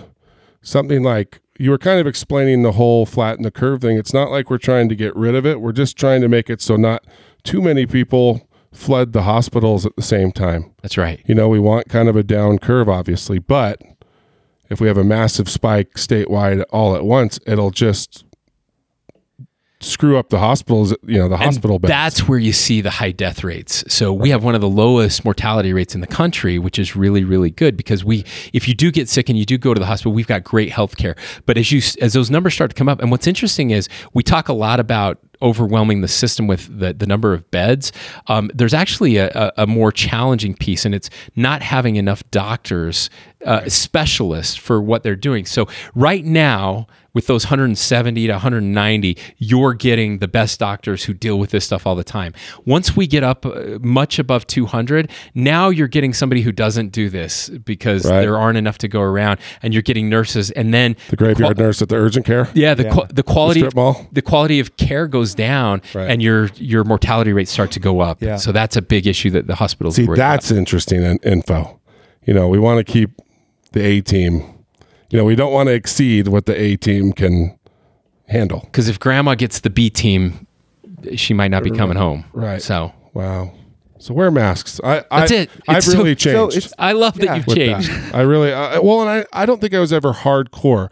You know, when we had our little discussion in here that was fun, I was mostly talking more about it being mandated. How I felt like if you mandate something, it's going to push a, a large segment of Utah into the don't tell me what to do. And you're right. Right? You're absolutely right. And so I, I feel like once you mandate something, it, it becomes even more polarizing. And so I kind of liked the heart. You know, I know my wife was a little bothered by the school thing only because she's like, I can't even keep clothes on my kids. Like, how the freak am I going to keep a mask on my six year old? But I know there's some flexibility with the the younger kids, but I it, it felt more of kind of a genuine plea. Like, you know, we love you guys. We're all in this together. Just wear a mask. You know, and then that information, I almost wish more of that. I hope a lot of people read that article that you mentioned because it does talk about, you know, what was it? A there's like a 70% chance of somebody spreading it without a mask, you know, but it drops by 40% if one of the two people that are next to each other, if one of them has coronavirus and one was wearing a mask, it drops by 40%. Now, if they're both wearing a mask, it's only a 1% chance It goes way down. that it's going to travel. Yeah. And so that's And I, that's- and I hear all this. Wait a minute, the virus is so small. Of course, it's going through masks. I'm like, yes, but what you don't realize is that the, the virus is carried on the droplets that come out of our, our mouth, and the droplets that you can't even see, right? And so the mask keeps those droplets um, from from going through, and and it's and that's it. It's it's about viral load, how much of the virus is out there, the risk in a small space, you know, small confined space with no distance between people, um, those types of things. Being outside is always better than being inside. Those are the things that that really matter. Wow. Well, that's interesting. Shut up, Brent. it's all yeah, you're right. It's all about That's what I said. growing. It's all about learning, and growing, and okay? Learning and growing. So, well, I appreciate I'm sure you're so sick of talking about No, it's and you know, it says a lot about you to have to do the campaigning that you did. And you're the head of all this stuff in the state of Utah. I mean, it falls on you, right? I mean, you're yeah, I mean, our, you know, our people say that, and, and it sounds great or awful, um, but it's uh, does sound awful. You're right. but but really, our job was just to get information to the governor and and the the legislative leadership, and they're the ones that actually make the decisions. So, Right. you know, again, to Governor Herbert, to his credit, he's trying to navigate this. There's no, um, you know, we didn't get like, hey, in a pandemic, this is how you handle it. You know, ni- Oh. 1918 was the last time we I was gone gonna through say. this, and Spanish flu. it's it's uh it's so I think we want to follow any of those guys. we, we, we don't. It was rough. It was really rough. Absolutely so don't. We're, we're proud of the people of the state of Utah. We are concerned about the the growth that we're seeing right now, as the governor said in his you know heartfelt plea today. So Right. Well, it's good to know. Plus, it's the perfect time to battle it and get it knocked down because it's summer. yep. We got a lot of sunlight, long days full of light. It's like if we all just put the masks on, then football won't be ruined. That's I don't it. give a crap about baseball. just football. Can- Save yeah. football. Okay. Can we can we like make a negotiation like cancel baseball? That's like wearing a mask, right? Yeah. We'll, Well, cancel baseball to get anyway. football. I, I Done. I'd make that trade. Let's And I'm a take their salaries. Make that trade. and Put it no, just we know what matters. Well, man, we really appreciate you. Thank you so by. much. I mean, Yeah. it, it's so cool to kind of get to know the person, and I mean that story about you being a little kid and kind of where that all kind of started. Yeah, I haven't shared that much. like but- that is that is a really cool really story, and I th- we would love to have you back because I know there's Well, we got a to touch jazz ton sometime. Yes. of other So, stories. Yes. Yeah. So we'll uh, we got to get Abby in here too, Yeah. the first lady, the Mo- mostly almost just- first lady. Yeah, get Abby. Your listeners will appreciate her a lot That'd more be than me. so fun. Well, I just want to know who your marriage counselor is. Because, I mean, owning a business is one thing, but owning a business, being a city councilman, a county commissioner, a state legislator, lieutenant governor, I, I will say, holy crap. The, the, and you went through law school together, right? yeah, the, the hardest time was uh, when I was the mayor. Um, I was uh, that was when our daughter was born, and uh, I was the bishop. Uh, uh, uh, as well, but I only tell you this because because this was the best part. my God. So I would uh, I would have to turn off somebody's water um, because they didn't pay their bills, and, And then interview him. Uh, well, no. Then I would go write out a check to turn their water Say, back then on. they came and asked for money.